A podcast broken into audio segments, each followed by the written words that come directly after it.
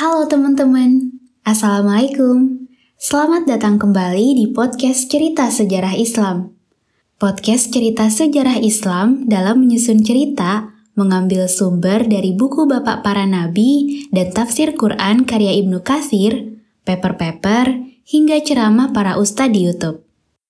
Kami bahkan memiliki tim review tersendiri untuk memastikan kelayakan dari cerita yang akan kami sampaikan. Terima kasih untuk support kalian selama ini.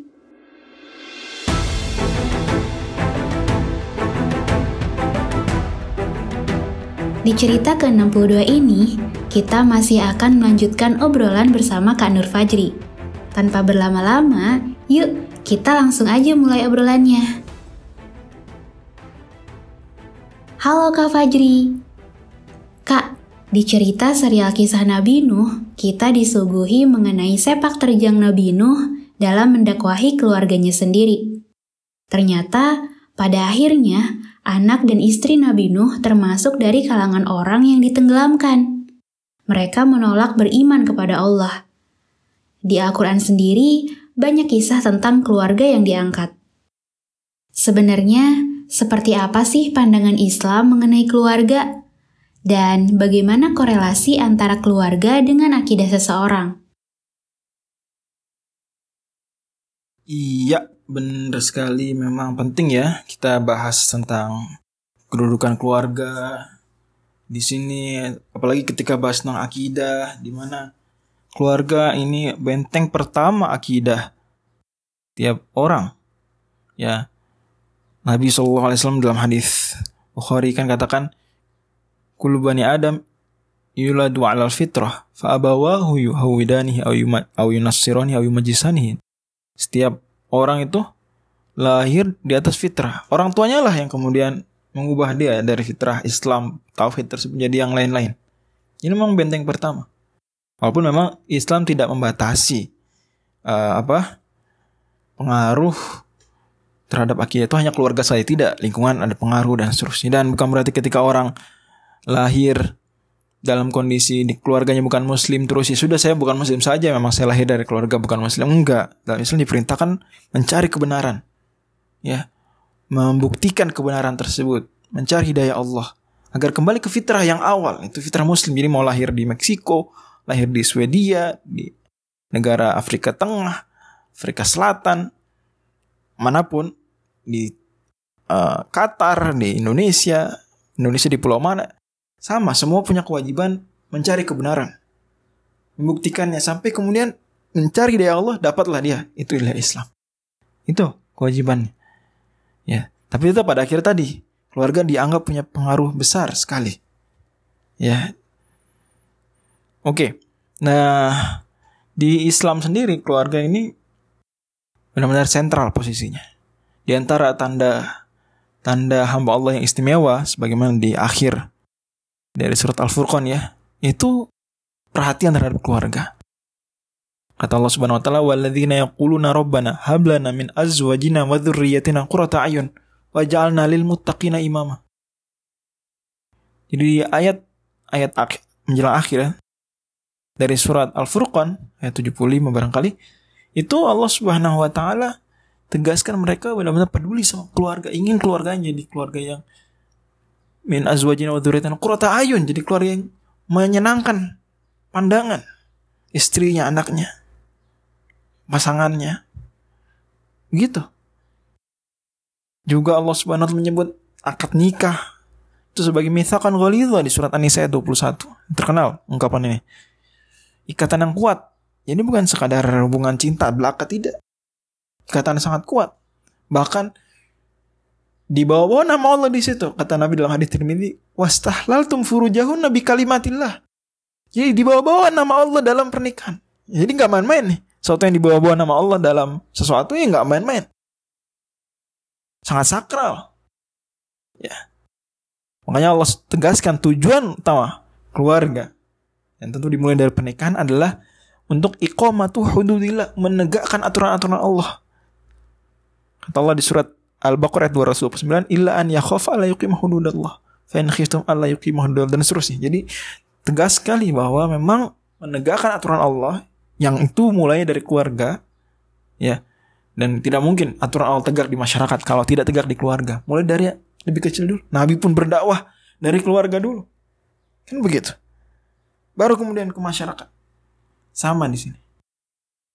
Jadi istilahnya kalau kata para ulama-ulama Al-Azhar Mesir, keluarga itu adalah batu bata penyusun bangunan masyarakat. Mulai dari batu bata ini, kalau batu batanya kuat-kuat, berkualitas, bangunan yang dihasilkan kokoh. Tapi kalau batu batanya lemah-lemah, ya walaupun sebagus apa pun semennya, bagus apa pun catnya, tidak bagus. Bangunannya tidak kokoh. Dari situ makanya kita sadar ya Islam gitu detail membahas masalah keluarga mulai dari sebelum keluarga ya hubungan laki-laki dan perempuan diperhatikan batasan-batasannya ya. Tidak terlalu ketat tidak terlalu longgar pertengahan ya. Tidak betul juga kalau dikatakan Islam benar-benar total memisah laki dan perempuan. Tidak juga ya. Tapi juga kalau zaman sekarang kecenderungan malah ekstrem kiri ya. Kalau berlebihan dibiarkan bercampur baur. Tapi ada batasannya. Gitu. Itu dari, dari sebelum pernikahan. Kemudian disiapkan juga masing-masingnya. Bagaimana laki-laki dipersiapkan menjadi suami yang tangguh. Istri, eh, perempuan disiapkan menjadi istri yang hebat. Gitu. Ada ilmunya masing-masing. Dididik. Kemudian setelah sudah menikah, ada aturan fikihnya menjelang pernikahan, saat akad nikah. Kemudian bagaimana keluarga tersebut, ada ilmunya lagi. Ya, Bahkan sampai titik ketika keluarga tidak bisa dipertahankan pun ada aturannya. Agar aturannya, agar proses terjadinya juga baik-baik. Sebagaimana memulai dengan baik, mengakhiri dengan baik. Nah, Wasarihuhun nasarohan jamilah kata Allah. Ceraikan kalau mau cerai memang harus bagaimana? Tidak bisa ada solusi lain ya. Maka dengan cara yang baik. Sarohan jamilah. Kan begitu di surat Al-Baqarah. Dan bahkan kedudukan dan kualitas agama seseorang di antara penilaian atau kriteria penilaian tertingginya adalah bagaimana dia di keluarganya. Karena orang bolehlah dia kadang nampak soleh di masyarakat, baik di tempat kerja, tapi topeng itu semua andai itu topeng ya. Tidak selalu topeng, tapi andai itu kebaikan-baikan di publik itu adalah topeng. Ya pada akhirnya akan dilepas topeng tersebut di dalam rumah. Kalau dia memang pelit ya pelit pada istrinya, pelit pada anak. Kalau dia jahat ya jahat pada anak, pada istrinya.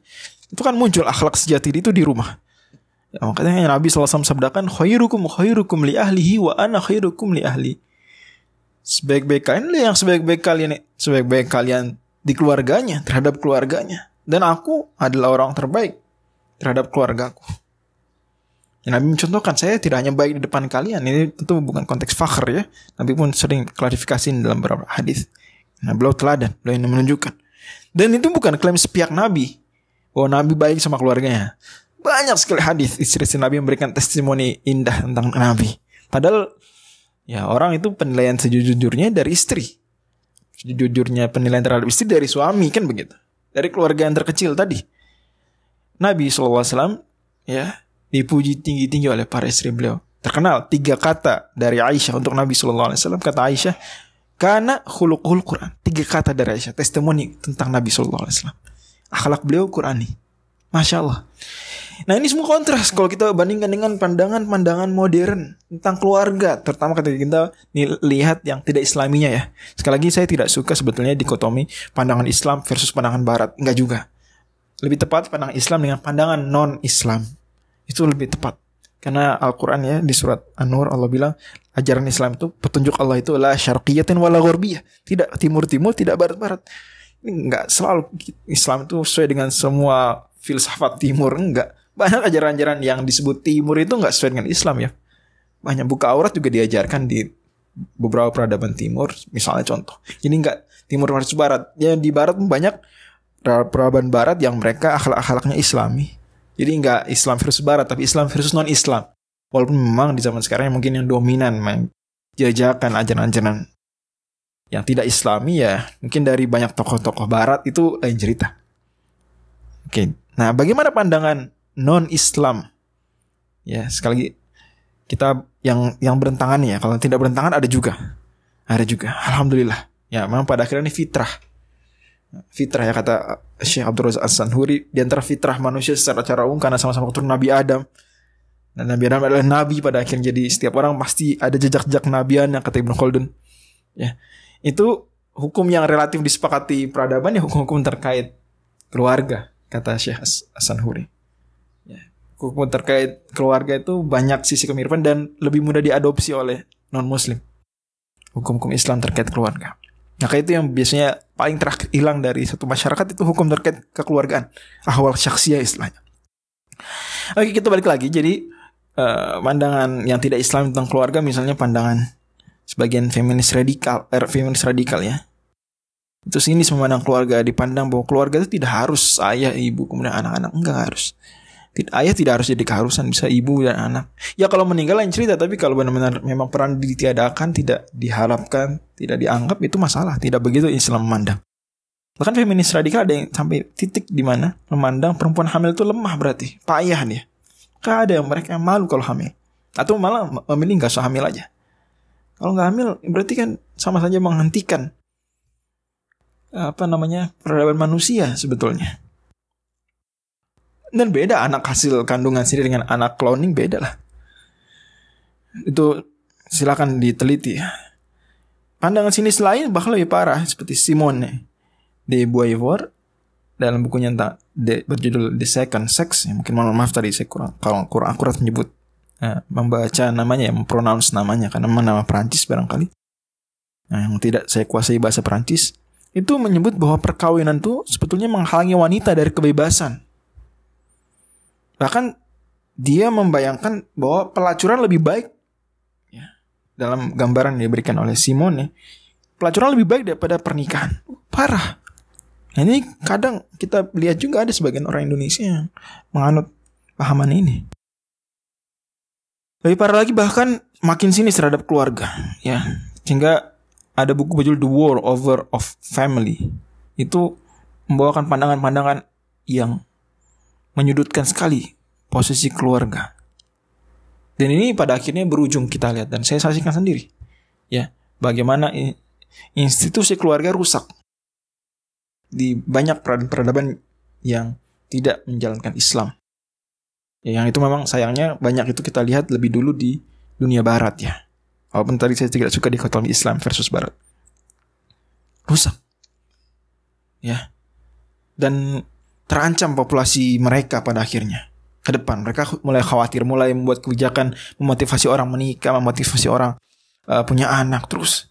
Bahkan sebagian mereka muncul generasi-generasi muda yang kemudian memerangi uh, seks bebas dan seterusnya. Ada bangkit lagi karena memang 100 tahun sebelum sekarang ya sahabat lebih sebelum sekarang itu seks bebas itu yang menjadi awal kerusaknya institusi keluarga kan seks bebas karena pada akhirnya kalau orang bisa mendapatkan dalam tanda kutip kebutuhan seksualnya tanpa pernikahan ini orang semakin tidak butuh nikah. Walaupun kita tahu nikah nggak hanya untuk hal tersebut tapi kalau hal salah satu hal penting dalam pernikahan bisa didapat tanpa perlu menikah orang jadi menganggap pernikahan murni beban.